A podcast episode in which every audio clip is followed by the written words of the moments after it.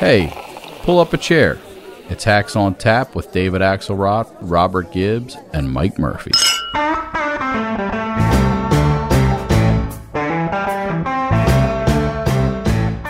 As the violence continued, one of the president's sons texted Mr. Meadows, quote, He's got to condemn this shit ASAP. The Capitol Police tweet is not enough. Donald Trump Jr. texted. Yeah, well, there it is democracy in action. The more we peel back the layers, the more depressing it is for a conservative like me who actually, call me old school, believes in the rule of law um, and not insurrectionist knuckleheads. And, and uh, I think Mark Meadows is turning over the. Uh, over the slow fire there, and deservedly so. I believe it'll get worse. But to figure all this stuff out, David Axelrod, we brought in somebody with some advice. Boy, oh boy, do I agree for the Democratic Party. Who do we have? I know you want to shift the discussion to the Democratic Party after all of that. I don't I don't blame you for that. But the thing I'm bewildered hang on, Governor, I'm going to introduce you in one second. The thing that I'm bewildered about is you just were lecturing us before we started about cleaning up our language so that the kids who listen don't have their their sensibilities uh, affected. And uh, Donald Trump Jr. blew the whole thing for us right there. Well, it's you know, we, we, are we surprised that we hear the grind of something hitting the bottom with his name attached? You know, nah, no, no. yeah. Anyway, so, but, but, anyway, we're going to so, clean no, it up no, here. We, we, we, are, and who better to clean it up? Yes. Than uh, uh, okay, Governor Steve Bullock from yes. Montana. Good to be with you, Gov. David Mike, I could think of no better place to be.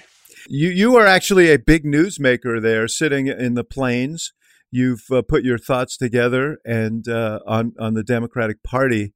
Uh, right now, we're going to get back to what happened in Washington yesterday, but we should start there because. But, but uh, can I interrupt for one sec, David? I will anyway. I just want to set up the governor as a a former Republican politico. Party's always watched him because and he was seen as a very formidable opponent by the Repubs because he won an overwhelmingly Trump state big.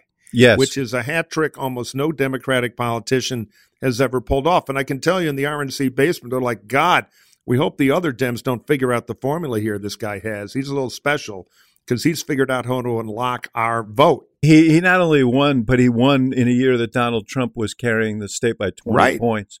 So, yes, his bona fides are very, very real. He ran for president. Uh, the uh, the party did not follow that uh, path. So you were relieved uh, by that, Murphy. Uh, but uh, he would have won. Yeah, but the good news is now he's free to be with us. Yeah, that's and, true. You know, and, well, maybe he can knock a little sense into the comrade. So yes. let's talk about that uh, that uh, uh, op-ed that I thought was incredibly persuasive and were tweeted out after this. It was in the New York Times a little while ago. Talk about your perspective sitting in Montana on what the on the state of the Democratic Party. We'll get back to Murphy's uh, tribe in a second. Do we have to? Yes. yeah, you know, that op ed, I think, was initially more therapy than intending to publish. When you wake up the day after Virginia and almost half the counties in Virginia, Democrats lost by over 70%. Go back to Barack Obama's first election. He only lost four counties in Virginia by over 70%. So, you know, when we talk about rural areas or we talk about losing places, you're often talking about North Dakota and South Dakota, places like where I live in Montana. But really hit me that we're becoming competitive in places, you know, there's ex urban areas in every single state in our country. And we're continuing to see a decline of the Democratic brand and Democratic successes in those counties, and we got to do something about it. You know, uh, I got I got a call from a friend of mine, uh, a, a, who a very active Democrat who was enraged by your uh, op-ed and said, you know, uh, that's it's hopeless. We can't compete in those areas. Uh, we uh, we should just run up the score in the suburbs uh, and that is the answer for our problems. We went over the fact that uh, there are states where you can't just run up the score in the suburbs and win. And those happen to be the states that determine who is president of the United States because of the Electoral College. But what is it you think that Democrats have to do? Uh, I mean, we got our own ideas. I've got mine. Murphy has some subversive ideas. But what do you think Democrats uh, need to do uh, to address this problem? I mean, what is it that you want them to do? You talk about it a little bit in the op ed. I want them to show up, first of all. You can't write off large swaths of the, our population, geographically or otherwise, and think you can have some sway over them. I want them to talk about issues that are impacting their daily lives. I'll give you just three quick factoids. You go from 2006 to 2016.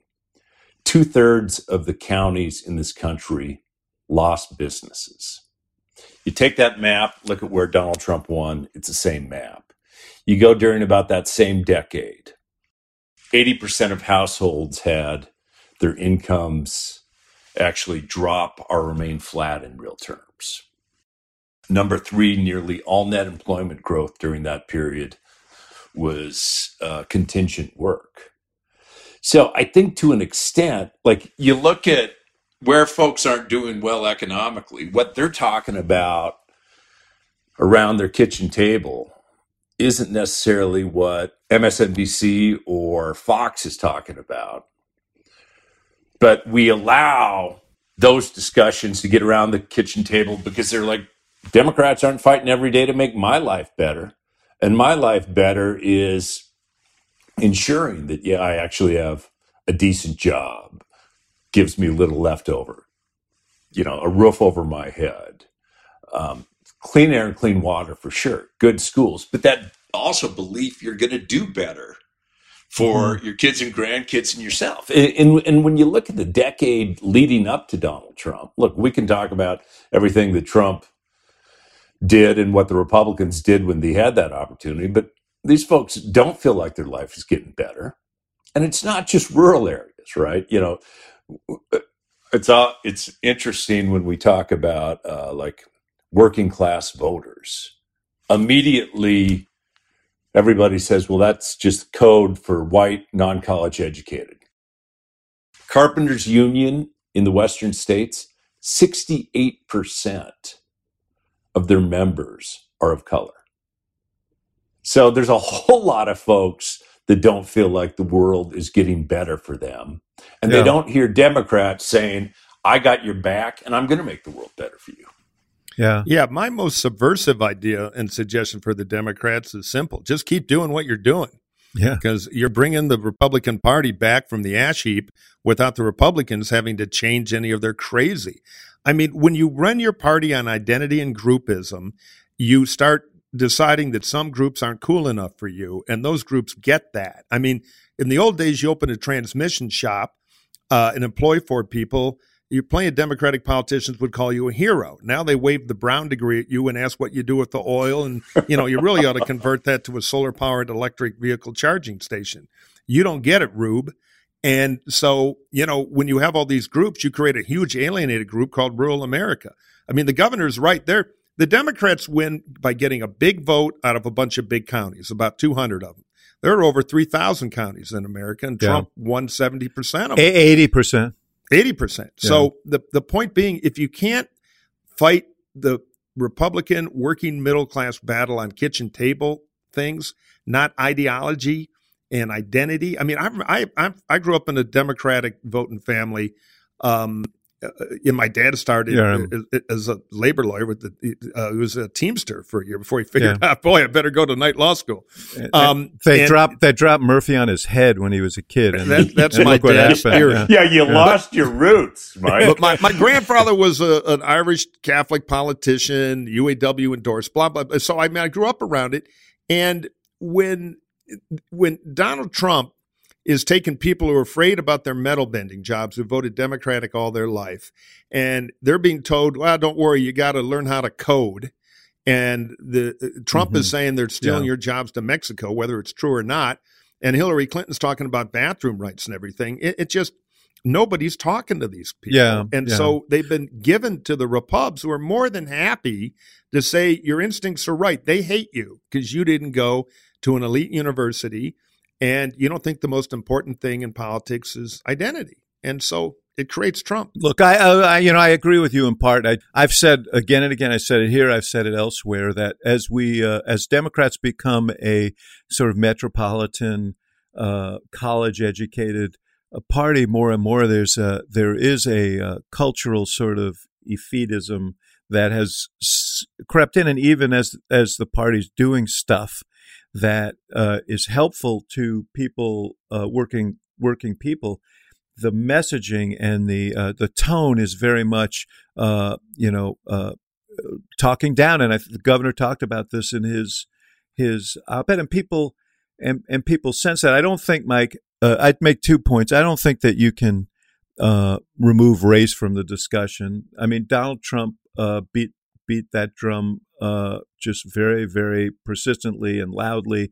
Um, you know, we always knew. I mean, when Obama ran, uh, you know, our goal was to steer clear of divisive sort of social, cultural issues and focus on economic issues. And he was the last Democrat to cover uh, to carry the state of Indiana, uh, for example. There's a reason uh, for that. So I agree with I, I, agree with you in the main, and I agree with the governor.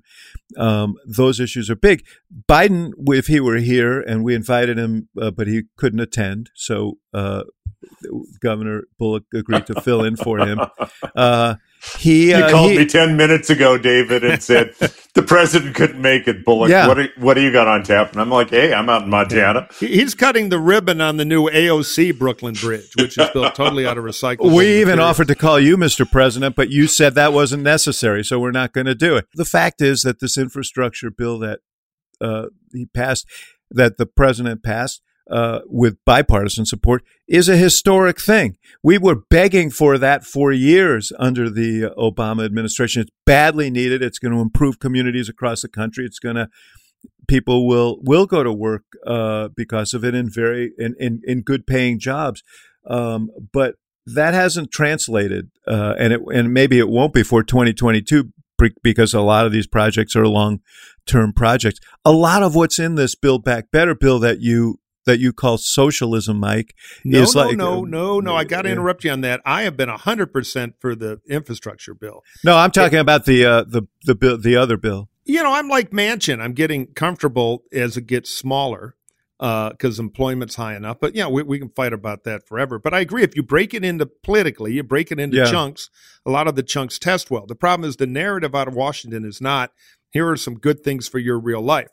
It's a couple of members of Congress who barely can disguise their contempt for Biden. They're holding him up, and he looks weak and passive. That's no. the narrative playing out, and that's hurting him. Well, I mean, I, I think the bigger the bigger problem is the one we've talked about, which is this the these the parts are are more uh, persuasive than the sum. When you're talking about a big a trillion dollar spending, trillions of dollars in spending, and you say uh, we're we're these are historic, they're transformative. We're going to transform your lives, people's lives. People don't want to be transformed; they just want a little help where they where they need it. And uh, and you made that point, Gov, in your in your uh, in your piece. Yeah, and, and David, I don't think. I mean, one of the challenges you look over this last year, the parts aren't even being talked about. Right? It's is it three point five trillion? Is it one Yes, exactly. seven trillion? Yeah, exactly. Is it? And and you can turn around and say, like in that piece, I said, look, a quarter of everybody living in rural areas is paying half of their income in rent. I've talked to folks that would say, you know what? Quality daycare costs more than college tuition. I'm either going to be working or I'm going to be at home. Like these are things that matter to people. Yeah. But that's not what we're talking about. What we're Yeah. talking about, and all the narrative is all right, well, we'll let infrastructure, which we desperately need, maybe we'll let it through without build back better, or we'll maybe have build back better. And all people see out there is Democrats are just, you know, as Mo Udall once said, right, when he ran for president, when Democrats organize a firing squad, we do it in a circle. like folks are just seeing what yeah, and and Republicans can just be quiet and not be doing a dang thing for people's lives, and all they see is our dysfunction, as opposed to here's what will actually impact your life. And in both of those bills, there is a lot that will positively impact people's lives. And that's not just in rural areas, that's also in urban areas. But yeah. we haven't gotten to the point where we can actually speak about that. It's more about just, well, shoot, should we do anything? What are we going to do? How big's it going to be? Not even talking about the content. You know what else Mo Udall said, Murphy? He said, uh, What's the difference between a caucus and a cactus? He was from Arizona, of course. What's the difference between a caucus and a cactus? He said, With caucuses, the pricks are on the inside. So that, that's like the old uh, Jack Warner joke about getting a movie done in Hollywood, and then he made a, a, a vulgar allusion I won't do about having uh, relations with a porcupine. Okay, then let's take a break right here, and we'll be right back. You know, Axe, this is going to surprise you, but I've been having a little self reflection these days. That does surprise me. You know what? We all want the same thing. We just want to be a better version of ourselves, a more confident, knowledgeable you. I think all our listeners can resonate to that too, except for the one in Mar a Lago. So listen, the fastest way to do it, and you know this, David, is to get learning. Learning is about a new topic or a new skill, revisiting one you learned about in the past, or frankly, getting up to speed on something everyone is talking about right now. So you can not only broaden your horizons, but boost your self esteem and your success too. Yeah, I don't think that your self esteem needs boosting, but you certainly need to broaden your horizons. And that's where Bl- the Blinkist app comes in. Blinkist takes top nonfiction titles, pulls out the key takeaways, and puts them into text and audio explainers called Blinks that give you the most important information in just get this 15 minutes. Mm. Yeah, I know. You use Blinks to learn about topics like philosophy, history, and science, or dive into psychology, health, and nutrition, or personal growth. You've got thousands of titles and 27 categories of the world's best knowledge to choose from. And look, if you're more of a podcast person, they've got you covered with Blinks for Podcasts called, wait for it, Shortcasts. You see, Blinkist has the wisdom from top nonfiction bestsellers and podcasts all packed into powerful 15 minute reads or listens, all in one app and in your pocket and ready to go so you can learn anytime, anywhere with Blinkist. There's a short history of Brexit, because I don't know about you, but I can't take a cab ride without being quizzed about that and also the future of capitalism. I mean, there's so many good, knowledgeable books in this thing, and we're all so busy that 15 minute uh, ability to consume a blink, you, you can really get smart on things quickly. And here's the good news. Right now, Blinkist has a special offer just for our audience. Go to Blinkist.com slash hacks to start, and this is good, a free seven-day trial and get 25% off of a Blinkist premium membership. Yeah, I just finished a blink on my way to the studio this morning called Don't Pass Up a Great Offer. It's soon to be a mm-hmm. bestseller. So don't pass this one up. Go to Blinkist, B L I N K I S D, Blinkist.com slash hacks, and get that great offer of 25% off and a seven day free trial. Blinkist.com slash hacks.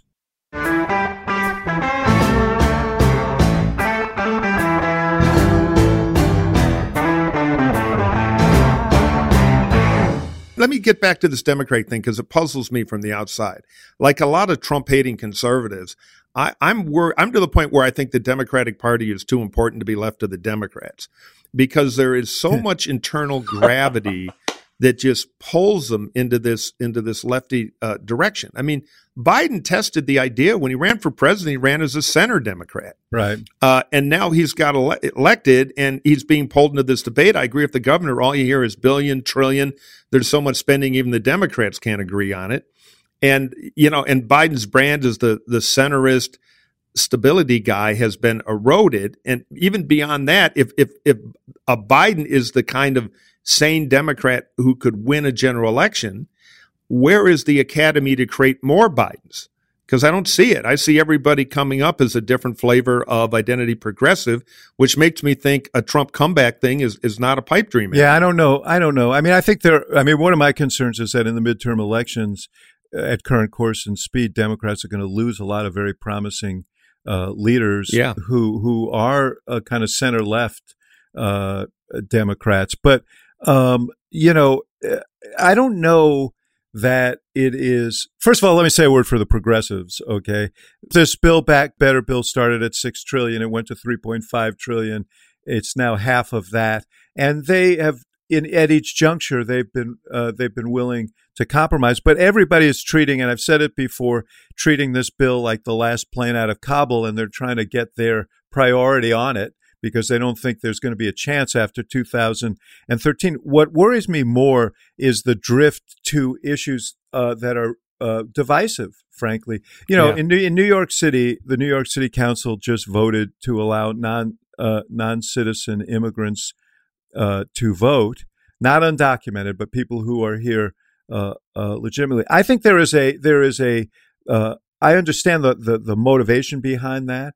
Um, I just can't. I I mean, I'm just wondering how many minutes it's going to take the Republican Party to uh, to take that issue on the road and they won't specify which immigrants they're uh, they're going to say they're going to say they want to give uh, you know non-citizens immigrants the chance to vote it just fuels their narrative uh, and uh, you know I'm, I'm I'm worried about things like that. Why did Terry McAuliffe lose in Virginia?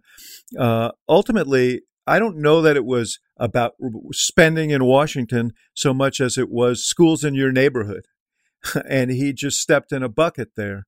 So, um, you know, I, I think uh, what worries me is that uh, there is a very powerful impulse on the part of uh, progressives in the party to uh, address a whole array of issues uh, that, if they become the focus, uh, will will guarantee Republican victories across the country and take the focus off of the issues that Steve yeah. says will are winning issues for Democrats. Well, Steve, you were inside the Democratic world because you, you you ran, in my view, an admirable and sensible campaign for president. I think you would have won if you were the nominee. It's just hard with a base in Montana to pull that off. But you've seen the inside machinery. What needs to change so the Democratic compass catches up with their own centrist voters? You know, the people who supported Biden. Yeah, Mike and I always said, look, if, if the core of the word of progressive is progress, we have to demonstrate that we are making progress in people's lives. And I think that we often do turn around and there's a lot that needs to be done. But if the perception becomes, as David said, even though it's just New York City, that we're a hell of a lot more, heck of a lot more concerned. Just trying to watch out for those kids that listen, Mike. A heck of a lot more concerned about. Um, Can't we just tell the kids not to listen? no, no. Governor Blunt, our friend and loyal listener, made a good point in a note to me because one of the things we're trying to teach kids is Republicans and Democrats don't have to hate each other. So believe me, it's hard for me. I'm I'm I'm taking the temperance oath on language here, and we'll see how long it lasts. But but anyway, Governor, back to you. You should finish your point. Right, right, right. The challenge becomes then one jurisdiction turns around and says, or one area says, yeah, voting for non citizens. And we're just offering the right, the opportunity to brand that on every single Democrat. I mean, before I was Attorney General, the state's chief law enforcement officer, I actually represented the Police Protective Association. As Attorney General, I did a lot to change policing. But then all of a sudden, I'm the guy who just wants to defund the police. And mm. and we allow well, the narrative gets built as some of us are some Democrats are saying it, and Republicans are smart enough just to use that as a hammer over our head. I mean, let's talk about the 40 million families who will be impacted by the child care tax credit and what a difference that will make in people's lives. But we don't end up talking about what's going to make a difference in all people's lives, urban and rural. And we become typecast as the party that just doesn't care about the economic issues. You know, there's something about governors in both parties who just tend to get this more. I mean, I've worked for a lot of the Republican governors. I remember old Terry Branstad, who had about 14 terms in Iowa. David and I used to tangle out there. And I, you, no matter what was going on, you poke Terry Branstad, and he'd say, "Higher farm incomes, best schools in the country, take care of our seniors." You know that that was the issue. And it was hard to beat that guy in an election because he understood the meat and potato stuff. There's just something about the governor wing of the party, in, in my view, is more pragmatic than the senators. Yet it seems like the federal cats kind of define the narrative um, in the national media. I think that's true. I think that's also the changing media landscape of right that CNN, MSNBC, and Fox doesn't look much beyond um, Washington D.C., and that becomes the noise as opposed yeah. to anything else. Can Democrats, you know, uh, I look at Jon Tester, who I think is up in 2024. He's going to be running. You lost by 10 points in 2020 for the Senate. Uh, he's going to be running. Uh, there'll be a Republican candidate on the ballot. It may uh, be Donald Trump again, uh, the way things are lining up. Uh, can Democrats win in Montana under the current circumstances? Yeah, th- the answer is yes. Um, yeah, I ran for Senate, lost big. But think about this. From the time I announced election day, I never actually talked to a voter, right? There was this little global pandemic thing yeah. going on. Like I remember when I was running for governor, I'd go to a county and people would say, Why are you even in this county? You know, I'd show up at the bar or the Rotary and like, you can't win this county. You're right. To use James Carville, I just need to lose less badly. So never spoke to a voter. It made the national narrative a lot easier of He's just Green New Deal, AOC, defunding the police. And people just saw me as governors either taking away their rights or trying to protect them managing COVID. So I do want to believe that 2020, in some places, if we like places like Montana were a little bit of a one off, but that only I guess, matters or that lesson that we can do it only um, will take hold if, like what I said in the essay, like we just don't write off large swaths yeah. of the country. Because even if you can cobble together 270 electoral votes, when you have 900 legislative seats change over the last decade and a half, well, that gets us right back to redistricting or when yeah. you look at what can happen in the Senate when we're no longer competitive in all of these states. Uh, one of the things that uh, I think is noteworthy is there are only six members of the United States Senate who represent the opposite uh, party from where the state voted on presidential race in the last presidential race. Uh, you know, three on the Republican side and three on the Democratic side. One of them is Toomey, who's retiring. In the Democratic Party, it's uh, it's uh, Tester, Sherrod Brown, and uh, Joe Manchin. Uh, and otherwise, the Senate vote aligns. You know, we become so tribal that the Senate votes uh, and increasingly congressional votes align completely with uh, you know presidential uh, preferences. And I, I, just, you know, I don't know. I I'm I embrace everything that you say uh, about what Democrats should be doing. Um, but the boy, the headwinds are really, really tough. Uh, and I don't know how to, you reverse that. I think there's a there's a glimmer of hope for you guys in the Senate. I think the House is going to be pretty grim, and part of it is the message coming out of the Democratic House caucus isn't helpful. Your most electable candidates in the toughest districts will probably lose, and they're the ones talking sense in the caucus. But in the Senate, if Roe explodes, and if Trump injects himself back into it, and if we keep you know, finding guys like uh, Dr. Oz to be the, the candidate and the suburbs do the opposite of Virginia and snap back in a Democratic direction against the headwind of Biden's numbers, inflation, and all the economic stuff. I, I can see a scenario where, where the Senate has some hope for Democrats. Okay, let's take a break right here for a word from our sponsor, and we'll be right back. So, Mike, you remember those embarrassing moments when you'd go through one of your long uh, stentorian kind of things, and and I'd doze off because I didn't get enough sleep. No, no, believe me, I remember more than a few. That droopy look, you know, if I didn't scream Karl Marx to wake you up, you were out in under a minute because you weren't getting enough sleep, my friend. But I am now, and you know why? Because I am sleeping on a Helix mattress you know, we were uh, given the opportunity to test these mattresses out as part of our work here. I did it out of obligation. Now I love the thing because finally I'm getting the sleep I need.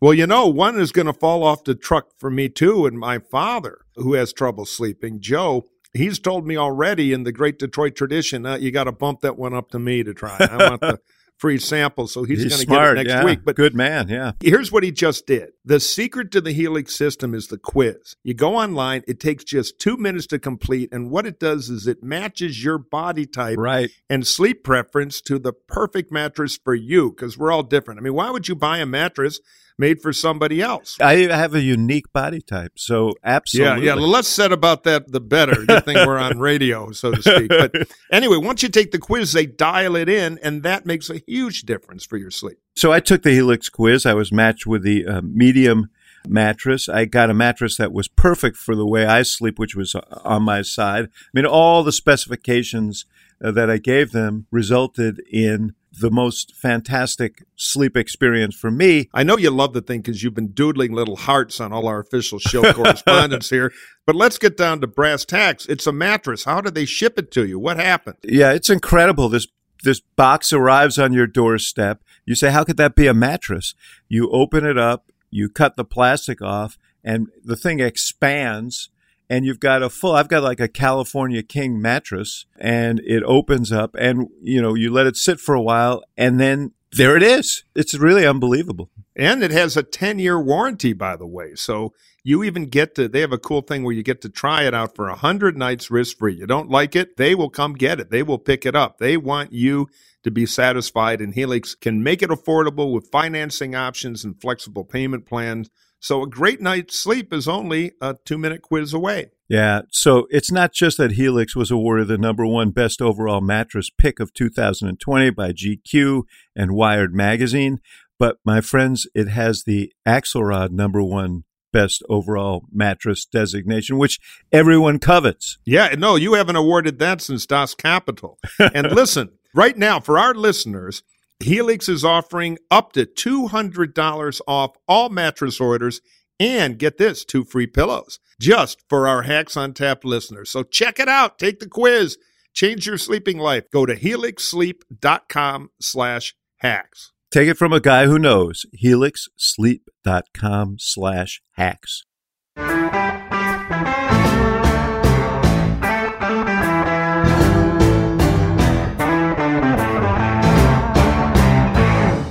Let's assume, as it seems pretty likely right now, that the Supreme Court does dismantle Roe.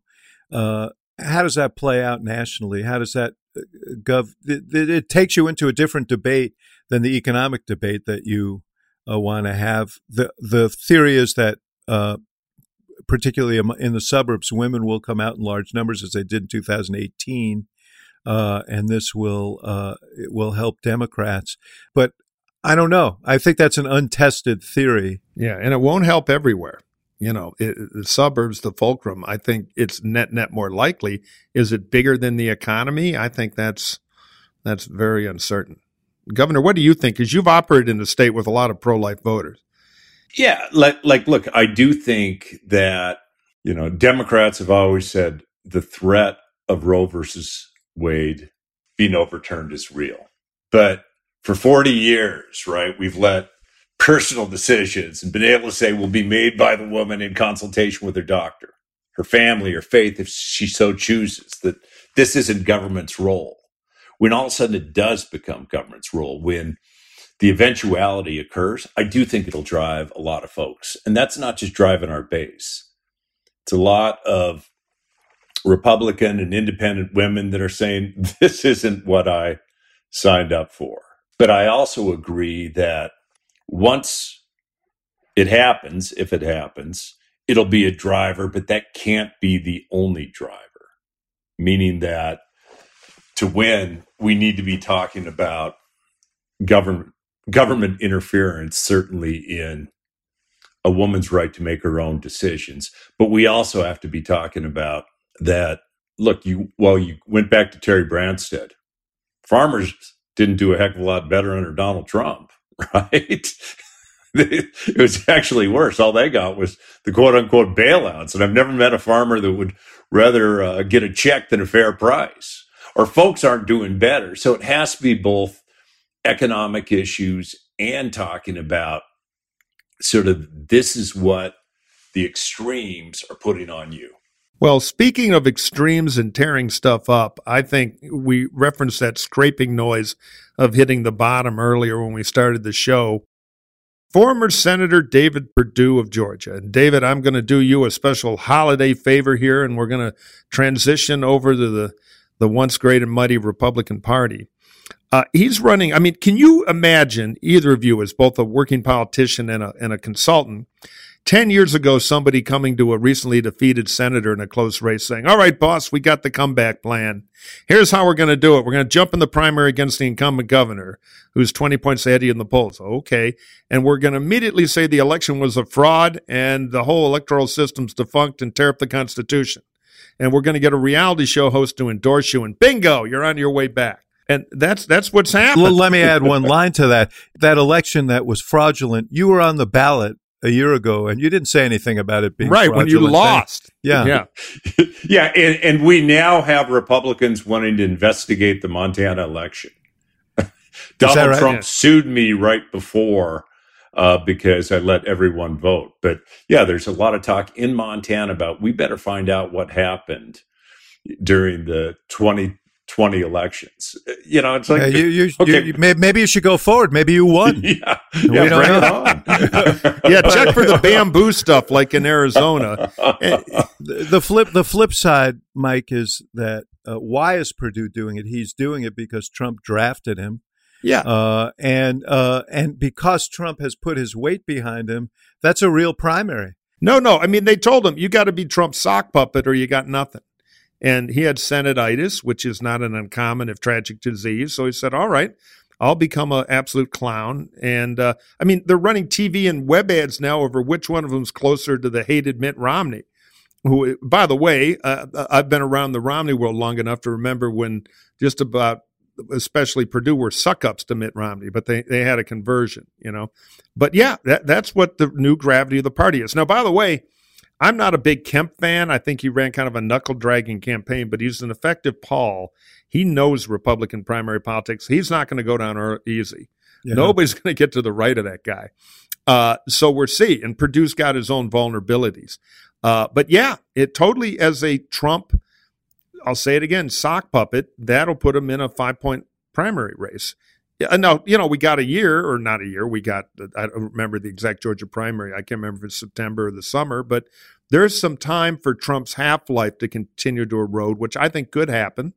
Um, we'll see, Yeah. but yeah, there's no doubt, and it's it's horrible. Horrible. We we really have a demon king on the loose in the GOP, and he's he's causing people to give up some of the fundamental principles of the American democracy. It makes me sick. on the subject of sock puppets and Trump's, uh, you, you know, you every time we sit down together, you have this prayer that Trump will, uh, his power will diminish within the Republican Party. Yes, But and you th- but ridicule this- it. We're, we're right. in our But, loop well, here. listen. Let's listen to this sock puppet who disagrees with you. Here's what I would say every Republican. If you want to be a Senate Republican leader in the House, uh, excuse me, a Republican leader in the House or the Senate, and you don't have a working relationship with Donald Trump, you cannot be effective. So I hope we'll get on the same page here. You're right. Lindsey's the grand sock puppet of all. I know him well. I, I, I've been in the Lindsey Graham business since he was a crusading young congressman, along with Mark Sanford. They were kind of a, a double thing. They both He endorsed Lamar well, and he Alexander was for a president. protege, 95. a protege of a guy. John that you- McCain, my exactly, other client. Yes, exactly. Yeah, yeah. No, it's crazy. But this was this comment was in in uh, to condemn Mitch McConnell for allowing Democrats to raise the debt ceiling. Of course. Look, Lindsey wants to be majority or minority leader. He'd love to take out Mitch as a Trump super sock puppet because he's surrendered to ambition. You know, his greatest fear in life is going back to live a regular life in South Carolina, not be in the Senate. So he's willing in the Chancellor von Papen tradition to pay any price. It's a tragedy. But yeah, it is an astute take though of the reality in the party right now. I won't I won't give them a flag on the on the analysis. It's just there's no moral center to it. Yeah, I mean, here's what he had. Uh, this is what Trump had to say over the weekend. Mitch McConnell is giving the Democrats victory on everything. What is wrong with this broken old crow? He's hurting the Republican senators and the Republican Party. When will they vote him out of leadership? He didn't have the guts to play the debt ceiling card, which would have given the Republicans a complete victory on virtually everything. Yeah, and let's recognize, right? The debt ceiling is paying off the credit card, paying onto the credit card for what you've already spent. Like this is money that was that he spent. racked up. Yeah. Yeah. That Trump spent. And I think this is, you know, this has been going on for 40 years. It's one of the reasons why people feel that Washington politicians are out of touch. But it also then, when it really is the hallmark, if if you're not doing what Donald Trump says, you don't have a chance as a Republican. Right. I mean, that, Mike, might be the best news for Democrats in a lot of areas. No, if, if Biden could put one foot in front of the other and operate a bit and wasn't held can I think he ought to triangulate against his hard left, and I think he'd have a huge recovery. But for some reason, he won't. Okay, then let's take a break right here, and we'll be right back.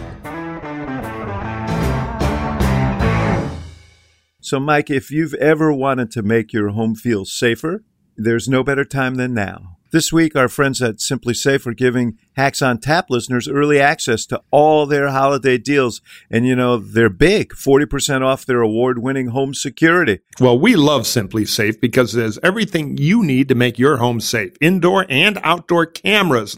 They have comprehensive sensors. All these uh, devices are monitored around the clock by trained professionals who help send you help the instant you need it. You know, I've experienced this SimpliSafe system, and now they've added camera capacity to it so you can see what's going on, not just in your house, but around the perimeter of your house. It's the reason that SimpliSafe was named Best Home Security System of 2021 by U.S. News and World Report. Don't trust us. We're a couple of political operators. But U.S. News and World Report looked at everything, and SimpliSafe won the best home security system of the year. You can easily customize a system for your home online in minutes and even get free custom recommendations from SimpliSafe. And these are SimpliSafe's biggest discounts of the year with this new sale. You can get a complete home security system starting. You can get a complete home security, no long term contracts or commitments. With SimpliSafe, it's really easy to start feeling a bit more peace of mind. Take advantage of SimpliSafe's holiday deals and get 40% off your new home security system by visiting simplisafe.com slash hacks. Again, that's simplisafe, S-I-M-P-L-I-S-A-F-E dot com slash hacks for 40% off your entire system. SimpliSafe. It's a steal.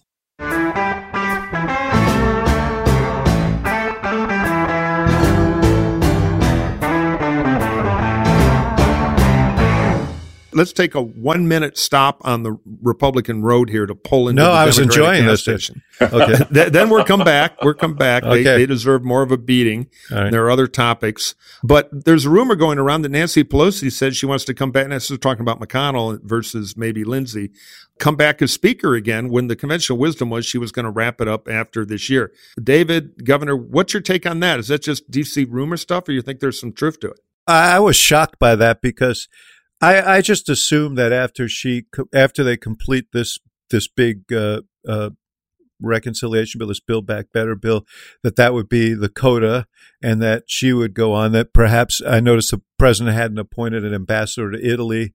That might be her way uh, out of this. Uh, you know, look, I love Nancy Pelosi. Uh, I think she's the most effective legislative leader of of our time uh, and uh, she is the glue that kind of holds things together there. So I understand the impulse uh, to of, of people to want her to stay to do that.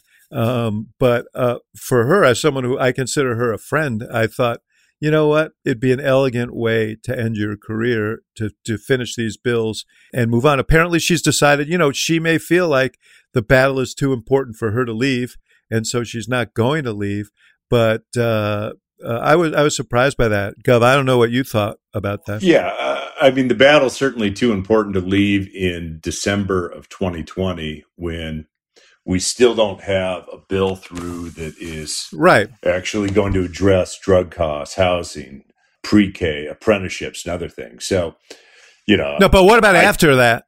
What about after yeah, that? yeah.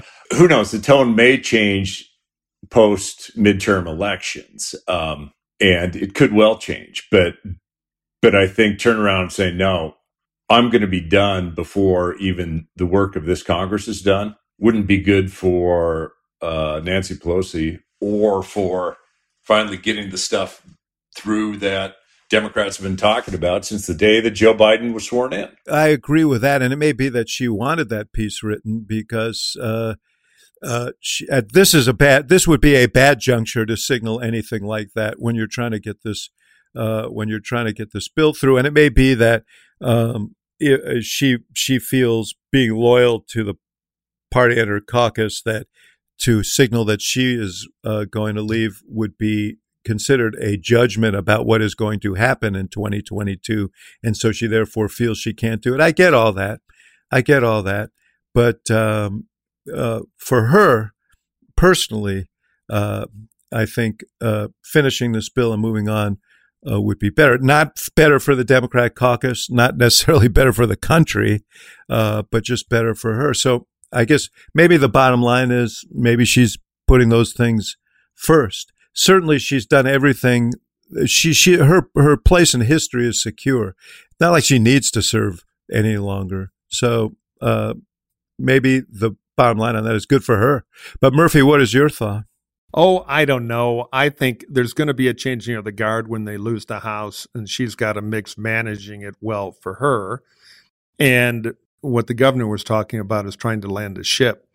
Uh, so but you know, it's just the nature of these things. I, my guess is we'll have double intrigue because she has signaled she might stay.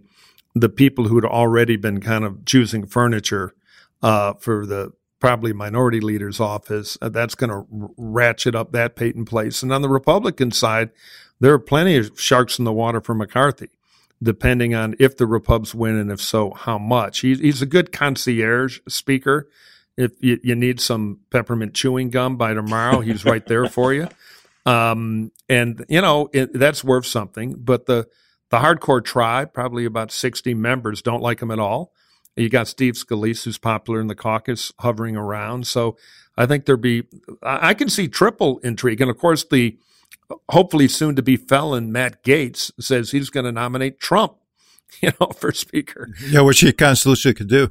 Yeah, yeah. Well, the Constitution, of course, is a minor irritant to some of these guys. But so it's going to be all kinds of crazy, you know, and the whole thing, it keeps destroying the category of politics and political institutions. That's the real yeah. acid here, uh, eating away at the clockwork of democracy. And, uh, but I can see each party having their thing. And, you know, the progressives still want their day. They're not on Team Biden.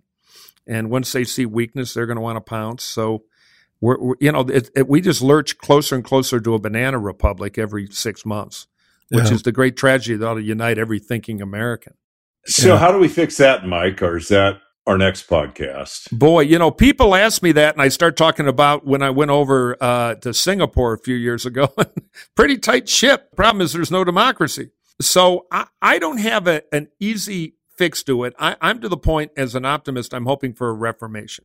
And frankly, if the former president wound up in a uh, a situation where he was unable to run, be it new orange attire or anything else, I don't. A lot of people say, "Oh, a whole bunch of new Trumpists will come on." I, I think the Trumpist populist thuggery will exist in some of the grassroots, but he, he's his own freak show, cult of personality. Without him, I think it loses some energy. Yeah. Yeah. But on the Dem side, we need to bring back Al From. I mean, they got to have their fight.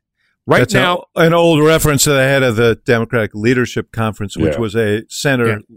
Democratic organization, centrist Democratic organization that Bill Clinton uh, chaired in the 80s. They, they need to have the debate out in the open in the party because, as I said before, Democratic Party is now so important for the cause of rule of law. It's too important to be left to what's happening now. So they, they got to have their own fight over what they are. Let me just say that the fissures in the Democratic Party are uh, are philosophical over some issues. There's quite quite a bit of uh, there's there's a lot of unanimity around some of these economic issues uh, that the governor was talking about. The fissures in the Republican Party are between people who uh, believe in democracy and people who are willing to let it go.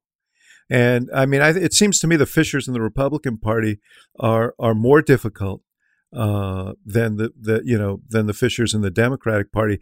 But I will note that uh, Jonathan Martin, our buddy Jonathan Martin from the Times, wrote a piece out of uh, out of uh, New Orleans in the Governor's Conference uh, this weekend about all the people who are privately thinking about 2024 on the theory that Biden won't be able to run and Kamala Harris will not be a strong uh, uh, candidate. So, Gov, I was wondering what you were thinking, what you think about that, and if you would like to announce your intentions here. yeah. We, yeah, we, we, we, we can put you in the race right now. We break, we, we break news on Hacks on Bullock and Raimondo. I like the sound of yes that worked out so well last time, David Mike. So no, I, I think it's it's you know it was a classic uh, Jonathan Martin parlor games. Let's actually get through this midterm elections. Let's actually make sure the Democrats are talking about economic issues that folks are concerned about, and see what the president does. So the answer that the governor just gave proved that he still has the chops because he completely avoided, he elegantly if, if avoided I, the question. If the Democrats came to their senses and put me in a dictatorship like control the party, in one of the two jobs, Steve Bullock would be on my ticket. I'm just telling you because he plays in our backfield. And when the Democrats learn it's not about getting the votes they're going to get anyway to do a happy dance on the way to the polls, but instead to make them a little uncomfortable to get votes that they don't get, that they take right out of us, that's when Democrats win elections. And they, they proved it with Clinton, even Jimmy Carter. When they when you know, when they play on Republican territory, they're they're they're winning already. But that has been a lost lesson. Both parties have fallen into the trap of confusing their base voters with swing voters, thinking they need to be constantly appeased. The reason they're your base voters is they're going to vote for you no matter almost what you can make them a little unhappy to get the other voters. I would argue you don't even have to go back to Clinton or Carter.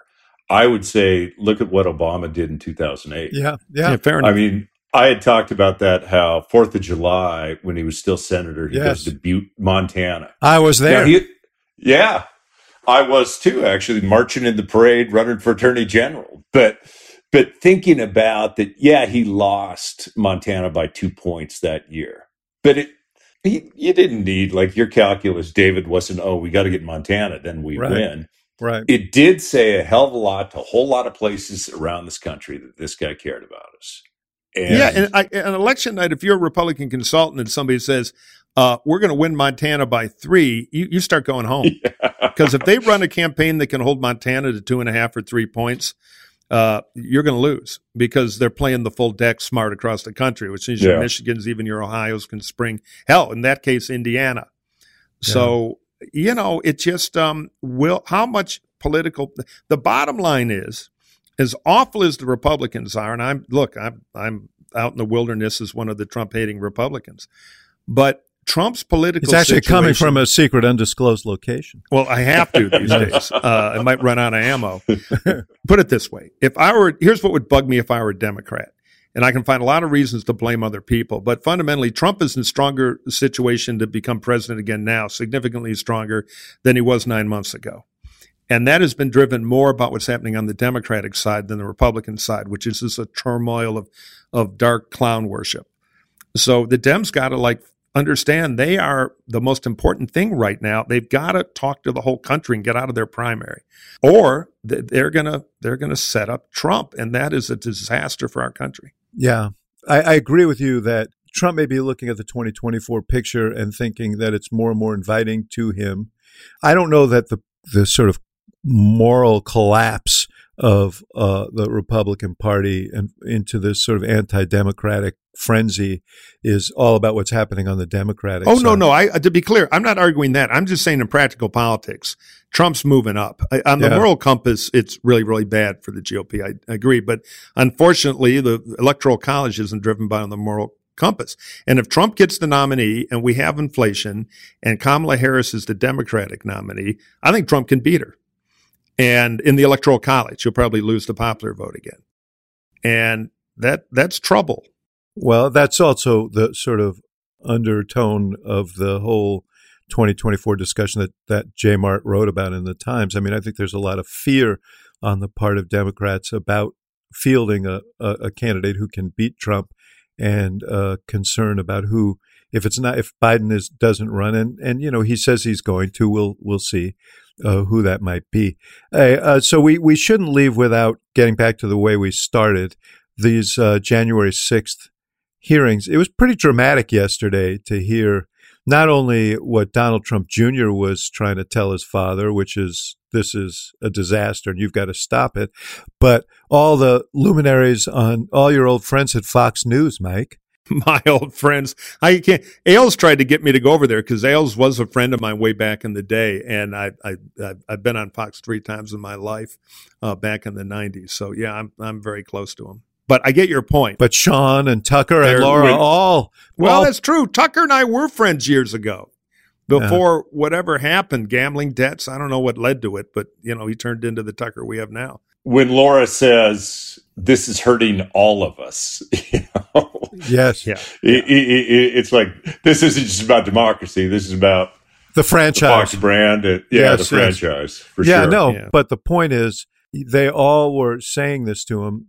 People who, let's acknowledge, these people are intimate advisors. I don't know actually if Tucker was in there. I think it was Sean and and uh, Laura, but uh, uh, Tucker may have. It, in fairness, and if he's listening, I apologize. He may genuinely have been in with the insurrectionists at the moment and didn't write.